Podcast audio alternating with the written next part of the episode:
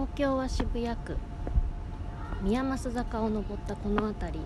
最近できたばかりの新しい美術館。テクテク美術館。ここでは私キラキラ星が美術展に行って絵や作品から心に感じたことをお話ししています。まだ誰にも知られていないテクテク美術館。私たちが今日初めての訪問者のようです。さあ着きました。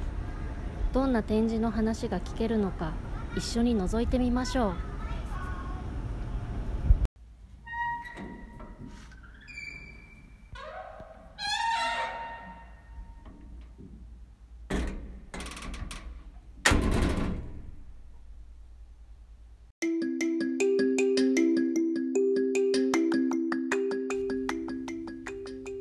絵を見て感じたことを真空パック。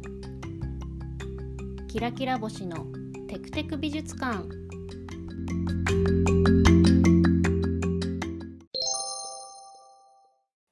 今回の展示はこちら。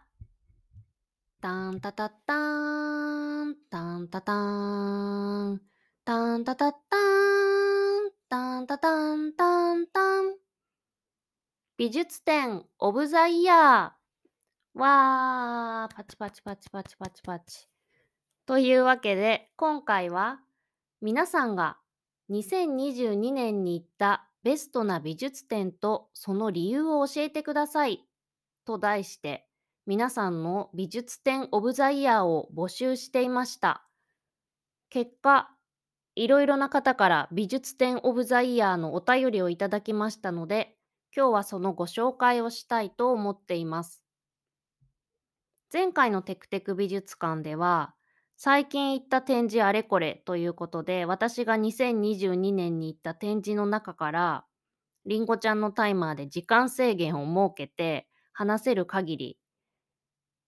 23展示の話をしたんですけれども今回もその続きをしようかどうしようかと考えていたんですけれどもせっかくなので皆さんの美術展オブザイヤー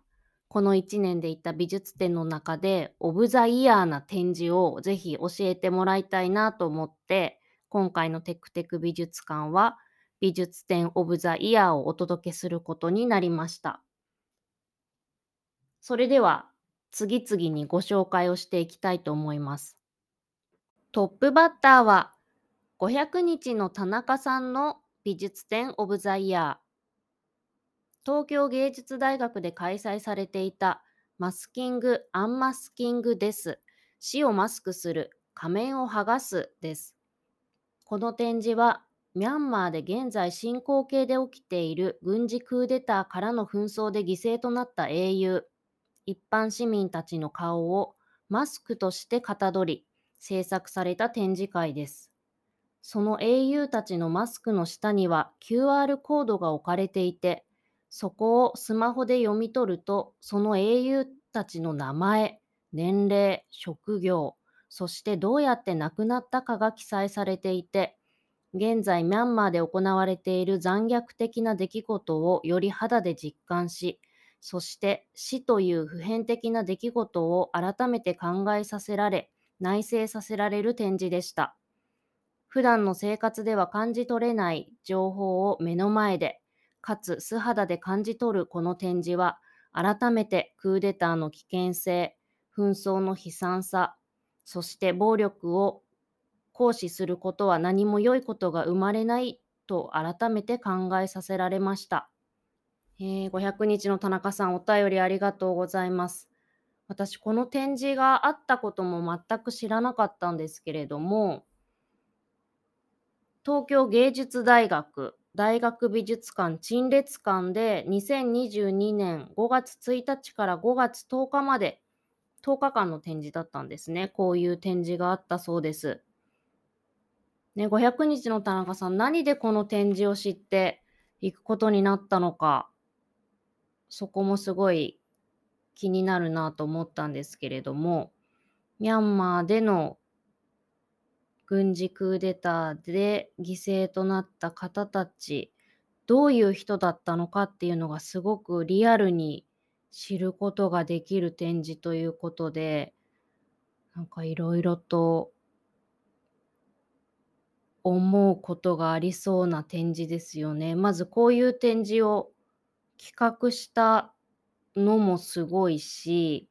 展示の方法がすごく興味深いですよね。マスクの下に QR コードが置かれていて、なんかそれを自分のスマホで読むっていうのもこうリアルというか、500日の田中さんも出来事をより肌で実感しっていう風に書いてくださっていますけれど外側から見るだけじゃなくて、自分のスマホにそれが出てくるっていうのもすごく何かぐっと迫ってくるものがあるのかなと想像しました。最後に500日の田中さん書いてくださっているように、暴力を行使することは何も良いことが生まれないと改めて考えさせられました。あ、なんかこの展示、10日間とあまり長い会期ではなかったんですけれど、私も行ってみたかったなと思いました。で、この500日の田中さんのお便りを読んでいて、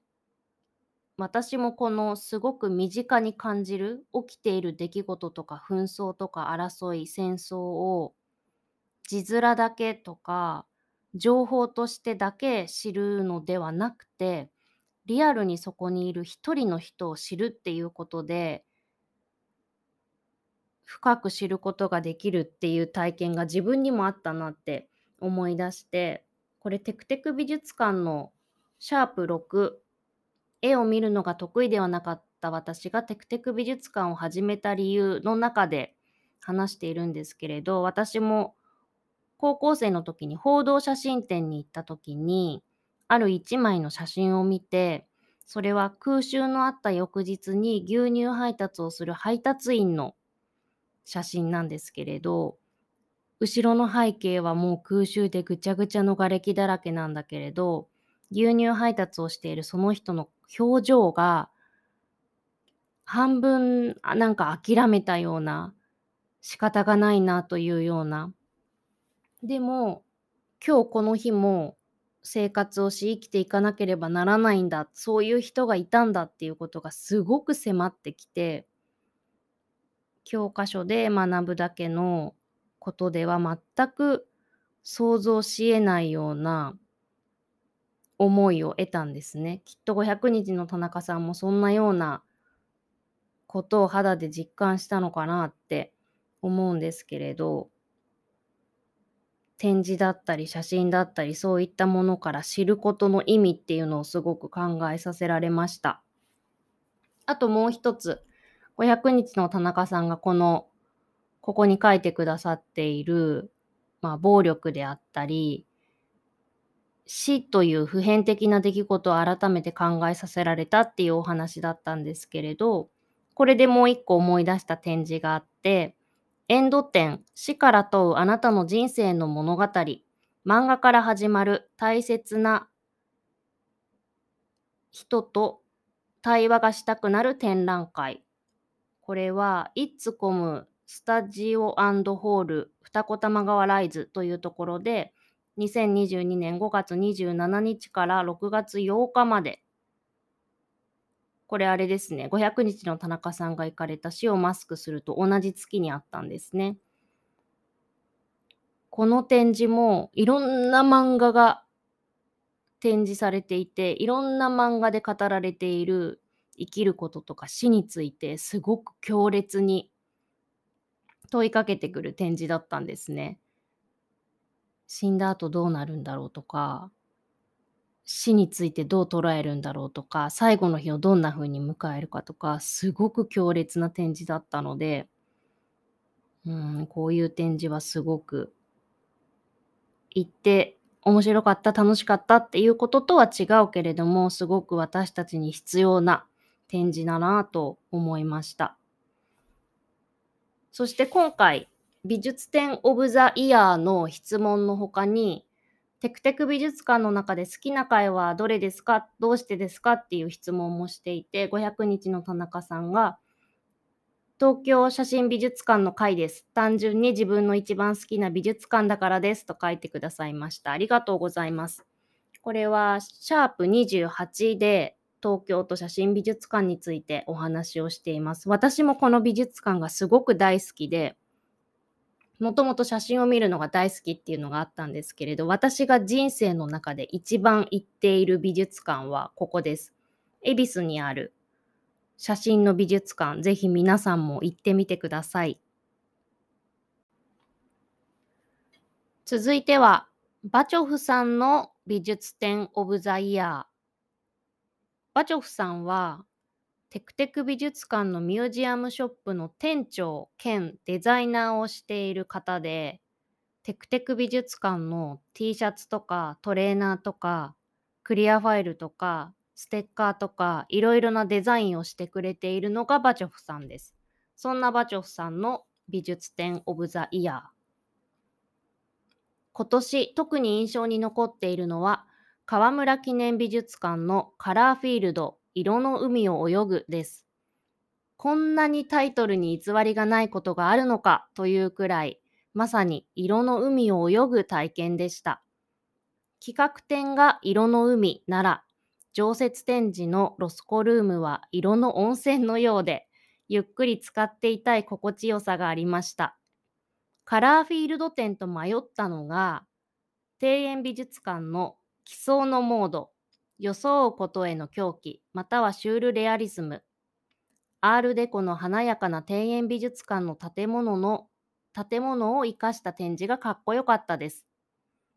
展示ではないけれど、アートスポットで印象に残っているのは札幌にあるモエレ沼公園。イサム・ノグチの彫刻作品そのものが公園になっているようで、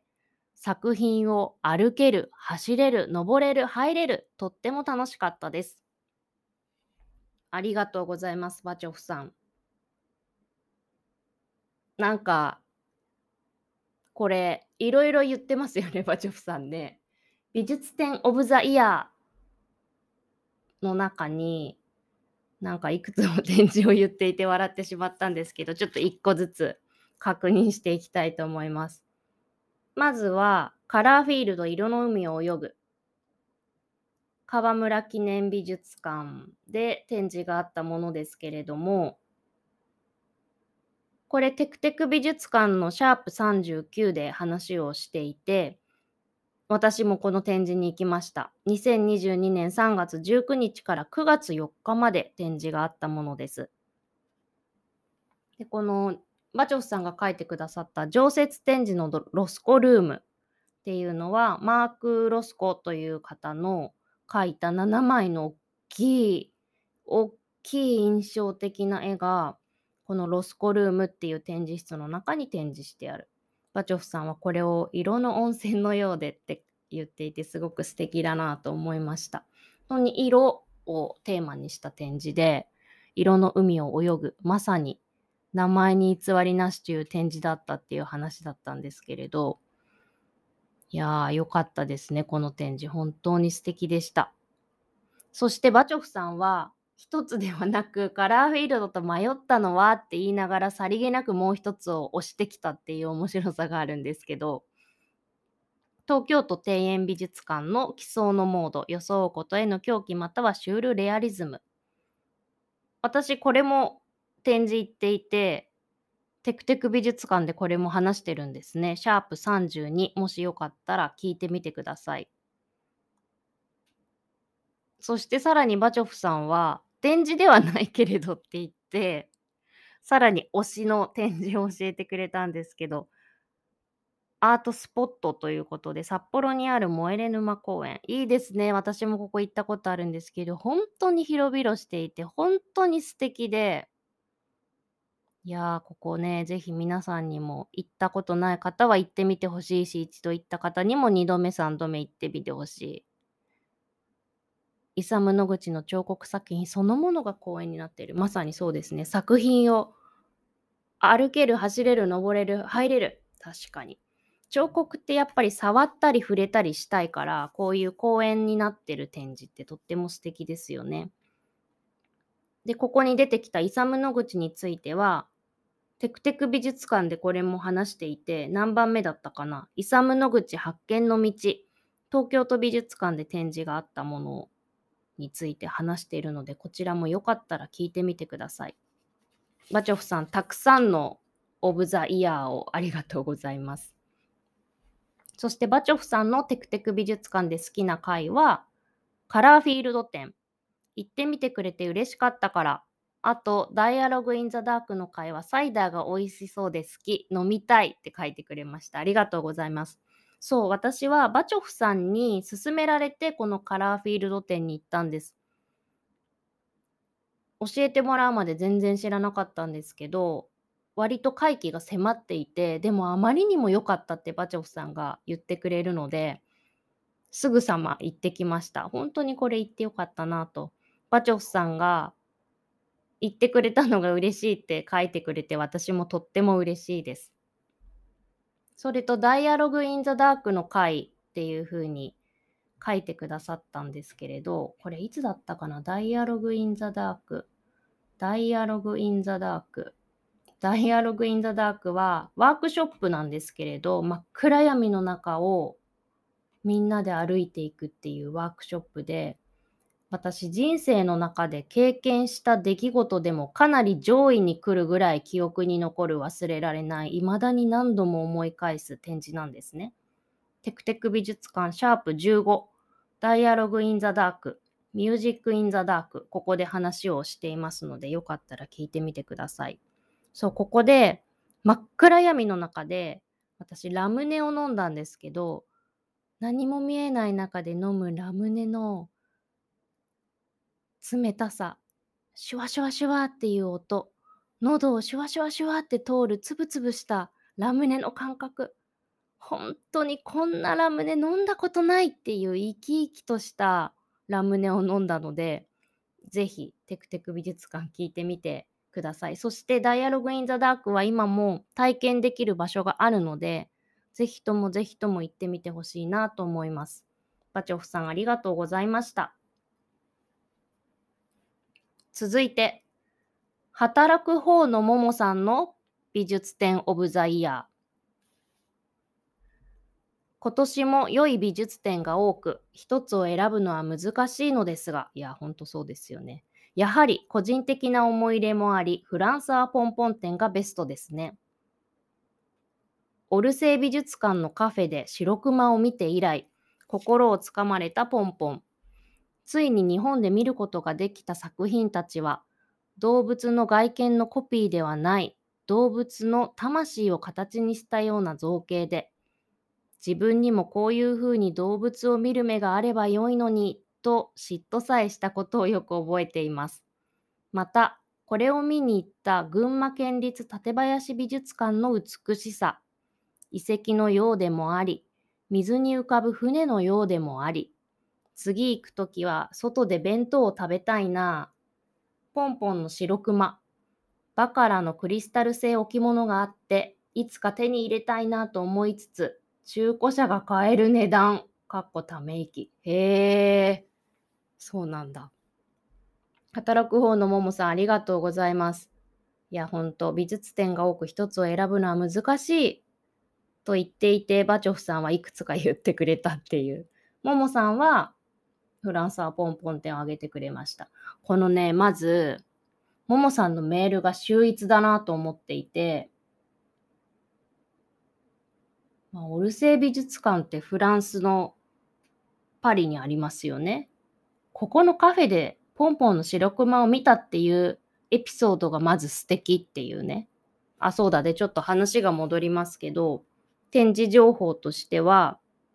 このフランソワポンポン展は、2021年11月23日から2022年1月の26日まで展示があったものです。私もこの展示に行っていて、私はももさんが行った群馬県立館林美術館ではなく、その後に巡回をした千葉県の桜市立美術館で私は見ました。で、この展示についてはテクテク美術館のシャープ27、フランスはポンポン展で話しているので、こちらもよかったら聞いてみてください。で、ももさんのお便りが秀逸な理由、理由？なんですけど、まあ、オルセイ美術館で白熊を見たっていうエピソードがまずいいなっていう話と、で、そう、ここいいですよね。動物の外見のコピーではない、動物の魂を形にしたような造形。いや、本当にそうだなと思います。フランサーポンポンは、彫刻で動物を彫るんですけど、見たこともないような彫刻だけど、一回見たらこれポンポンのだってすぐわかるような、すごくスタイリッシュで、でも、ちゃんと動物がわかる。これね、ほんとすごいんですよね。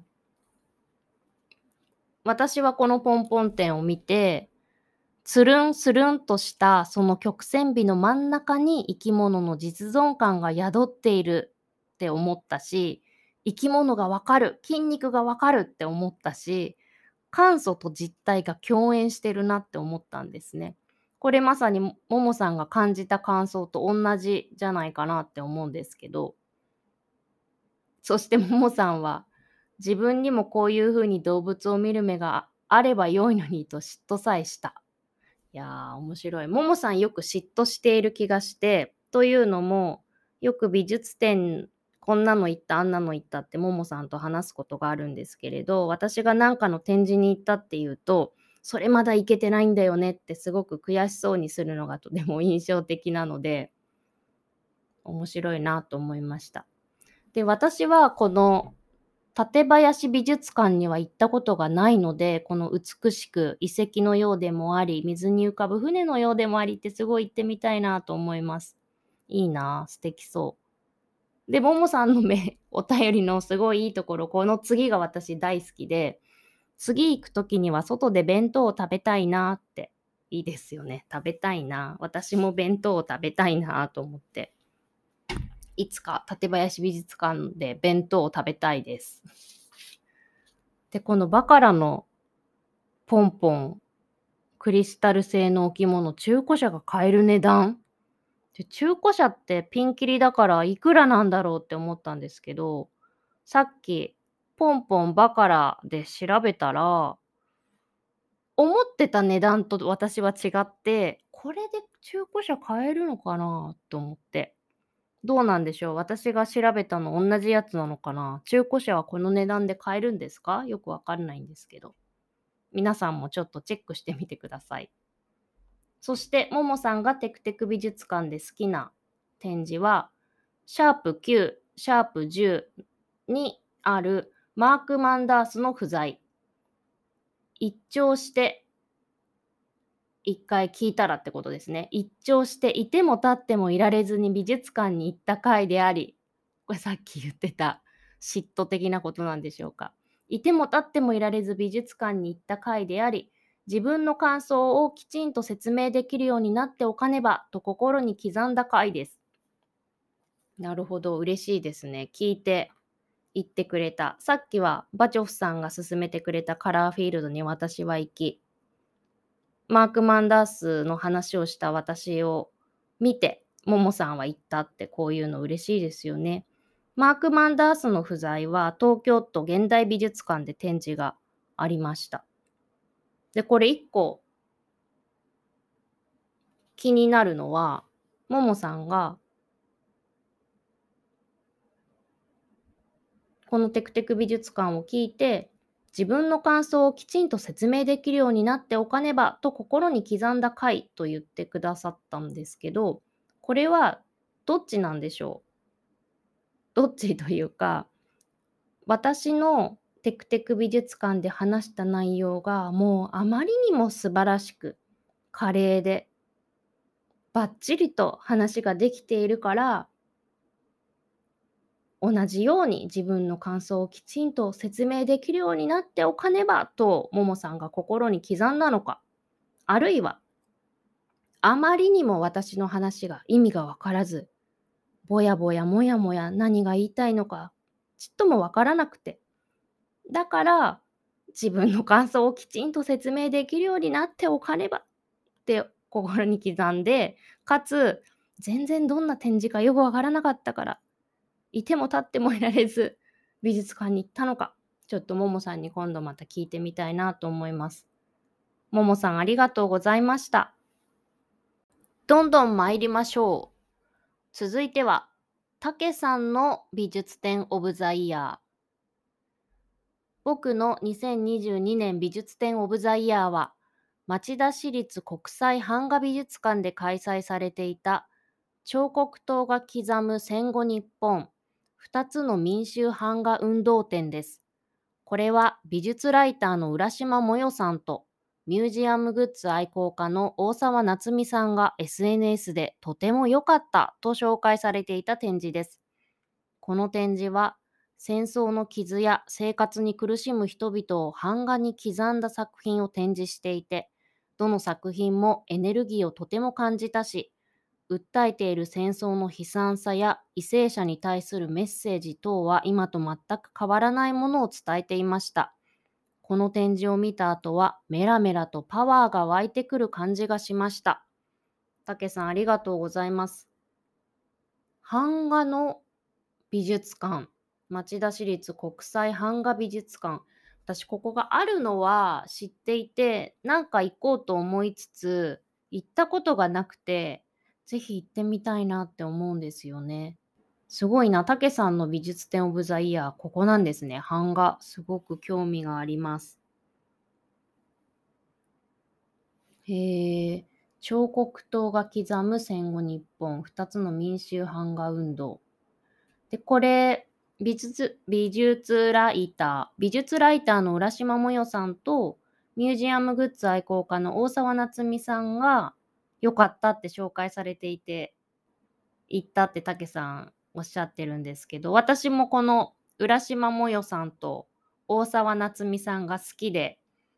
お二人の発信しているものを見たりしています。こんな展示があるよとか、こんなグッズがあるよっていうのを紹介してくださっていて、とても素敵な、そう、二人ともすごく、あの、展示の情報も素敵なんですけど、キャラクターが本当に、お人柄が本当にあの、明るくて楽しくて素敵な方々なので、ぜひ皆さんも見てみてください。で、この、たけさん書いてくださってる戦争の傷や生活に苦しむ人々を版画に刻んだ作品っていうのがなんか本当にすごいですよね。このさっきの500日の田中さんも紛争だったり争いだったりっていうことを表現した展示だったんですけれど、こういったことを文章とか情報として知るのではなく、絵として見たり、写真として見たり、すごく近しく500日の田中さんみたいに知る機会があったり、で、さらに、たけさんが今回教えてくださったのは、版画っていう、すごく独特な力を持っているのが版画だと思うんですけれど、本当にこの、そうだね、たけさんもまさに書いてくださってるけど、どの作品もエネルギーをとても感じた。版画ゆえに迫ってくるものってきっとあるんだろうなと思って。これどんな色がついてる版画なのか、白黒のものもあるのか、どんな感じなんですかね。すごく見てみたいなと思いました。で、たけさんもおっしゃっているように、この展示を見た後にメラメラとパワーが湧いてくるってすごいですね。こういう絵を見たり、版画を見たり、何か作品を見た時のすごく特別な大切な瞬間というか、メラメラパワーが湧いてくる。すごくいいなと思いました。考えさせられることもきっと多かったのかなって思いますけれど、版画の力私も味わってみたいと思いました。テクテク美術館の中で第1回目、シャープ1で、私、吉田博展、東京都美術館で展示のあったものの話してるんですけど、これが木版画なんですね。本当にハッとする、目を見張るような体験をして、吉田博さんは山とか風景を版画で描いてカラーで吸ってるんですけど、本当にその山の轟、山の周りの張り詰めた空気感から本当に、ん？版画から伝わってくる。山の轟、張り詰めた空気感が版画から伝わってくる。こんなことあるのってすごく思って。なので、たけさんが見たこの展示も、こんなに伝わってくるのっていうことがあったのかなと想像して、また展示があったら私行ってみたいなと思いました。そして、たけさんがテクテク美術館で好きな回は、角川武蔵野ミュージアムの回です。バチョフさんが面白かったと書いてくれました。これはシャープ43、ファンゴッホ、僕には世界がこう見える。角川武蔵野ミュージアムの展示に、先ほども美術展オブザイヤーを送ってくれたバチョフさんと一緒に私が展示に行った時の話をしてるんですけれど、そう、もう最高にバチョフさんが面白いので、ぜひシャープ43聞いてみてください。バチョフさんの言動が面白く、また、舞茸事件という事件も、舞茸の事件も起こりますので、ぜひ聞いてみてください。続いて、新井ファミリーにアニヤワクワクさんの美術展オブザイヤー。こんにちは。またはこんばんは。私は2年前の年末にメンタルを病んでしまいました。それゆえに、それまで面白いと感じたら笑う、金銭に触れたら泣くといった感情表現ができなくなりました。療養と就労就労移行支援による社会復帰プログラムでなんとか社会生活を送っておりますが、この2年間は美術館に足を運ぼうという機会が全くありませんでした。なので、最後に美術館に行った時の話をします。4年前に行った地元美術館の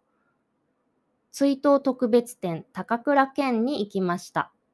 日本を代表する映画俳優の高倉健の足跡をたどる内容で、東映に入社した時の名刺や愛用のトランク、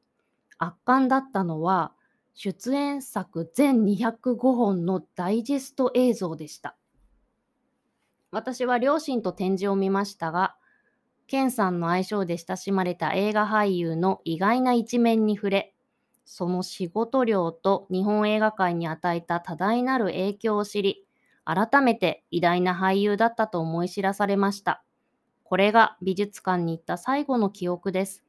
感動を忘れてしまった私でも、昨日のことのように思い出されるのですから、展示物や内容が記憶の奥底に突き刺さる怒りのような影響力があったのでしょう。かつての自分と今の私とをつなぎ止めるのは、高倉健という巨大なアンカーの存在です。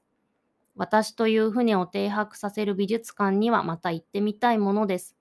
その頃には自分自身を取り戻し、人並みの感性を持ち合わせていることでしょう。長い話になりました。皆様のご健康をお祈りします。アディオス。アディオス、ありがとうございます。送ってくださって本当に嬉しいです。へえ、高倉健さんの追悼特別展、4年前に行った。で今は美術展に行ったりしていないし、感情表現ができなくなってしまったけれども、これがすごく心に残ってるっていうことが本当に伝わってきました。へえ、すごいな。なんかこうやって行ったその時だけではなくて、4年経って思い返して、これだけ生き生きと、なんか自分を支えてくれるというか、自分の背中を押してくれるというか、肩を撫でてくれる、背中をさすってくれる。なんかそんな美術展に出会えたって本当に素晴らしいなと、新井さん羨ましいなとすら思うような、本当に素敵なお話を送ってくださってありがとうございます。そう、私も展示に行って、行ったその時に、わーって思ったり、すごいって思ったり、ああ、こうなのかって思ったり、行ったその時に感情が動くだけじゃなくて、私も今はそんなことわからないし思わないけど、何年か経った時に、ああ、あの展示こうだったなって未来の私が今の私または過去の私が見た展示になんか燃やされたり励まされたり背中を押されたりするそんな展示に今すでに出会えていたらいいなと思うしこれからもそんな展示に巡り合いたいなと改めて本当に思いました。絵を見たり美術展に行ったりすることの意味とか深さとか豊かさとか本当に計り知れない力みたいなものを新井さんのお便りから改めて改めて思わされました。ありがとうございます。そしてやっぱりこの高倉健さんの力っていうのがすごいですよね。これだけのもの、力、エネルギーを与える高倉健さん。で、私この追悼特別展高倉健ってちょっと検索をしてみてポスタービジュアルを見たんですけど、とてつもないかっこよいポスターで、これはすごいなと思いました。なんて素敵なんでしょう。そして本当に素敵なお便りをありがとうございました。新井さんはテクテク美術館で好きな回ありますかっていう質問には、聞いたことがないので分かりませんというか聞き方が分かりませんって書いてくださって、テクテク美術館を聞いたことないし知らないけど、でもこんなに素敵なお便りを送ってくださって本当にありがとうございます。そして聞いたこともないテクテク美術館のよくわからない美術展オブザイヤーに送ろうって思ってくださったその原動力が嬉しいし、きっとそれこそ高倉健さんの力がこの時の展示のエネルギーがあるからきっと送ってくれたんだなと思って私も嬉しくなりました。本当にありがとうございました。続いて、NSTRD さんの美術展オブザイヤー。キラキラ星さん、こんにちは、こんばんは、またはおはようございます。こんにちは、こんばんは、おはようございます。私が最も印象に残った美術展は、東京国立近代美術館で開催されたゲルハルト・リヒター展です。こんな発想があったのかと目を開かれるような作品がたくさんありました。中でも記憶に残ったのがモーターボートです。広告写真をプロジェクターでキャンバスに投影して描いた作品で、写真のようでありながら間違いなく絵画であることが浮き彫りになる作品であり、驚きました。テクテク美術館ではいろいろな美術展を巡っていましたが、来年はどんな美術展を紹介するのでしょう？楽しみです。ありがとうございます。ゲルハルト・リヒター展。いいですね。これ2022年6月7日から10月2日まで展示が行われていたもので、私も行きました、ゲルハルト・リヒター展。すごく良かったですよね。テクテク美術館のシャープ37でお話ししていますので、よかったら皆さん聞いてみてください。そしてもしゲルハルト・リヒター展、ゲルハルト・リヒターの展示がある機会があれば、ぜひ皆さんにも見に行ってほしいなと思います。本当に NSTRD さんが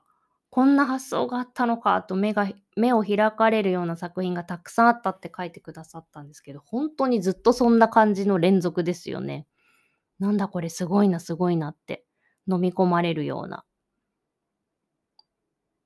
そう、中でも印象に残ったのがモーターボートって書いてくださって、広告写真をプロジェクターでキャンバスに投影して描いた。なんか本当に不思議ですよね。こんな、こんな作品あるんだっていうか、こんな発想あるんだって、まさにその通り。そして来年のテクテク美術館も楽しみにしてくださってありがとうございます。とっても嬉しいです。NSTRD さんが好きなテクテク美術館の回は、シャープ40お化けなんてないさの歌詞の意味ですね。私はこの回を聞いて、この歌はひょっとして他者についての歌なのではと思ってしまいました。まあ嬉しいですね。お化けなんてないさ。これはテクテク美術館たまに休館日がありまして、休館日の時には美術展の絵の話ではなく、それ以外の話をしているんですけれど、この時は、お化けなんてないさ、歌詞の意味とメロディーの素敵というタイトルで、お化けなんてないさ、お化けなんて嘘さ。寝ぼけた人が見間違えたのさ。これ皆さん知ってるかなって思うんですけど、この歌詞がすごいっていう話をしているので、ぜひ聴いてみてください。もうウキウキする歌で、口ずさみたくなると思います。私はよくこの歌を口ずさんでテクテク歩いています。続いて、オムライス食べ太郎さんの美術展オブザイヤー。井上康之展。怪獣ヘドラのデザインをしたり、ミニチュアセットを作った特撮美術監督の井上康之のデザイン画や絵コンテなんかを展示していました。成果物ではなく作品を作る途中の緻密なコンテや資料もろもろなのでパッと見で分かりづらかったんですけど、井上さんの独特さが伝わってきて面白かったです。最後に再現された福岡岩田屋の大型ミニチュアセットは圧巻。ということで、オムライス食べ太郎さんありがとうございます。そう。写真も一緒に送ってくださって、このミニチュアの写真を送ってくれたんですけど、これね、写真だとミニチュアかどうかわからない。すごい。すごい、すごい。どんな写真かというと、まあ街並みの写真なんですけれど、道路があって、なんか都電が走る感じなのかな？道がぴゃーってなってて、右側に建物、左側にすごいなんか素敵な、ちょっと今となってはレトロな看板、洋服の鳩屋、日清火災会場、なんたらチョコレートとか、なんかいろんな看板がもう本当にリアルに看板があって、鉄柱があって、なんか平屋みたいな建物があって、その奥にドドーンと大きい、これがその福岡の岩田屋なのかな？百貨店。すごい大きい建物が向こう側にあって、本当に普通にこの道を歩けそう、歩きたいなっていう感じ。で、空が青くて雲がポカポカ浮いていて、すごいな。これがミニチュアってどういうことなんだろうっていう感じなんですけど。で、もう一個送ってくれた写真も、今度はこの岩田屋がドデーンと画面のほとんどを占めていて、手前には先ほどの道路が通っていて、車が走っていて、車もすごいなんかおしゃれな赤かったり青かったり黄色かったりいろんなコロンとした可愛い車が走ってるんですけど、で、手前には、手前にはというか、道路の左右にはクリスマスツリーみたいな木があって、そのさらに手前には民家なのかな？家があって。いや、ここ歩きたいと思って。で、オムライス食べ太郎さんに聞いてみたら、この建物自体が160センチくらいあったと思ってて、相当大きいですよね。人間ぐらいの大きさ？すごい、これ。見たかったなラドンという映画で壊すために当時作ったミニチュアなんだそうですけど、本当にすごいですね。そしてオムライス食べ太郎さんのお便りの中にあった、そう、ここがすごく面白そうだなって思ったのが、成果物ではなくて作品を作る途中の緻密なコンテや資料もろもろがあるっていうの、こういうの本当に面白いですよね。その、ものができるまでの過程、経過、どうやって考えて、どうやって練って何を捨てて、そして結果何ができたのかってなかなか知る機会がないので、こういうプロフェッショナルな方の仕事ぶりを見るってすごく面白くありつつ、まずい、自分はこんなにできてないって、その人と比べることも恐れ多いんだけれども、あ、自分はここまでちゃんとやってないって、こうちょっと後ろめたくなったり、やらなきゃって思ったり。で、私、このオムライス食べとろうさんのこのお便りを見て、一個自分が行った展示で思い出したのが、テクテク美術館のシャープさんで話している石岡英子、血が汗が涙がデザインできるか東京都現代美術館での展示で石岡恵子さんはデザイナーの方なんですけれどパルコのポスター撮ったりとかもともと資生堂の中であのデザインの仕事をしていた方でいろんな衣装デザインとか舞台デザインとかオリンピックでのデザインとかをしている方なんですけどこの方の展示も出来上がったポスターとかの展示もあるんだけどそこのポスターに指示をするために書いたコメントとか何ミリずらしてとかここの色はどうとかここの角を削ってとかすっごい書いてあったりやり取りした時のファックスのファックスで送ったたくさんのアイディアがあったりとかもうそれに圧倒されてこれができるためにはこれだけの労力と熱量と努力と失敗したり間違えたりやっぱりこれはやめたり試行錯誤して。ああもう気が遠くなるけどこれだけのことをこれだけのことをやってできたんだっていう。圧倒感。でオムライス食べ太郎さんも最後に再現された福岡岩田屋の大型ミニチュアセットは圧巻って。本当に圧巻としか言いようがないものってありますよね。ありがとうございました。送ってくださって。そしてオムライス食べ太郎さんがテクテク美術館で好きな回は、申し訳ないが聞いたことはないです。これはステッカーの先払いでのカツアゲですって書いてくださって、そうなんです。実は、オムライス食べ太郎さんに会う機会があって、会った時に、私、テクテク美術館のステッカーを持っていて、でテクテク美術館のステッカー、今、皆さんにお配りしているのは、新しいデザインで2つ目のバージョンなんですね。で、初回のバージョンのテクテクステッカーがあって、それは白っぽい感じの、紙をぐしゃっとした感じのデザインになってるステッカーなんですけど、それをそもそも初回バージョンをオムライス食べ太郎さんには渡していて、で、次に会った時、つまり前回会った時に私は新しいステッカーを持ってたんだけど、まあ基本的にはすでにステッカーは渡しているので、っていうのと、あと今回この美術展オブザイヤーにお便りをくださって、このテクテク美術館の中で紹介をさせていただいた方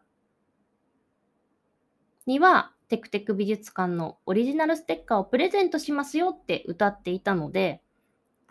オムライス食べ太郎さんに、このステッカーを渡す理由はないとか言って話してたんですけど、それを無理やりステッカーを渡して、もう渡したから、ぜひともぜひとも、美術展オブザイヤーにお便りをくださいって言って渡したんですね。そしたら、心よく、心よくなのかわからないけど、心よくこのように井上康之さんの展示のお便りを送ってくれて、なのでステッカー先払いみたいな。美術展オブザイヤーをカツアゲされたってすごい面白いんですけど、まさにまさに。でもこれをきっかけに、この井上康之さんのミニチュアの展示のことも知れたし、写真も見られたので、私は大満足です。オムライス食べ太郎さん、本当にありがとうございました。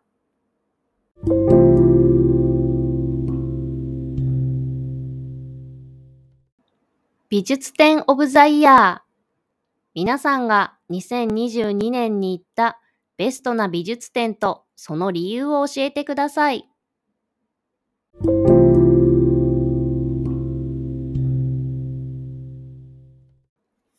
タンタタタ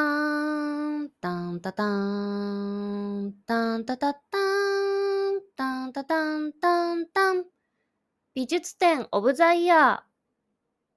ー。いかがでしたでしょうか？美術展オブザイヤー。皆さんが2022年に行ったベストな美術展とその理由を教えていただきました。皆さんありがとうございました。素敵な展示を教えてくださって、そしてなぜそれがいいのか、本当に素敵な感性と素敵な言葉で教えてくださってありがとうございました。2022年皆さんはどんな美術展に行ったでしょうかあるいはどんな美術展に行きたかったけど行きそびれてしまったでしょうか？あるいは一回も美術展に行かなかったよという方もいらっしゃるでしょうか？思い返してみるのも面白いし、ああだったな、こうだったな、考えてみるのも面白いんじゃないかなと思います。そして、2023年もきっといろいろな美術展があると思うので、楽しみにしたいと思います。皆さんも2023年どんな美術展に行く予定があるのか、どんな美術展に行ったのか、何が面白かったのか、楽しかったのか、どんなことを感じたのか、よかったらぜひ教えてください。一緒にお話できたら嬉しいなと思います。2022年もテクテク美術館を聞いてくださってありがとうございました。2023年もどうぞよろしくお願いします。また皆さんとお話しできること、お会いできること、美術展のことを一緒に感じたり考えたり味わったりできることを楽しみにしています。それではまたテクテク美術館でお待ちしています。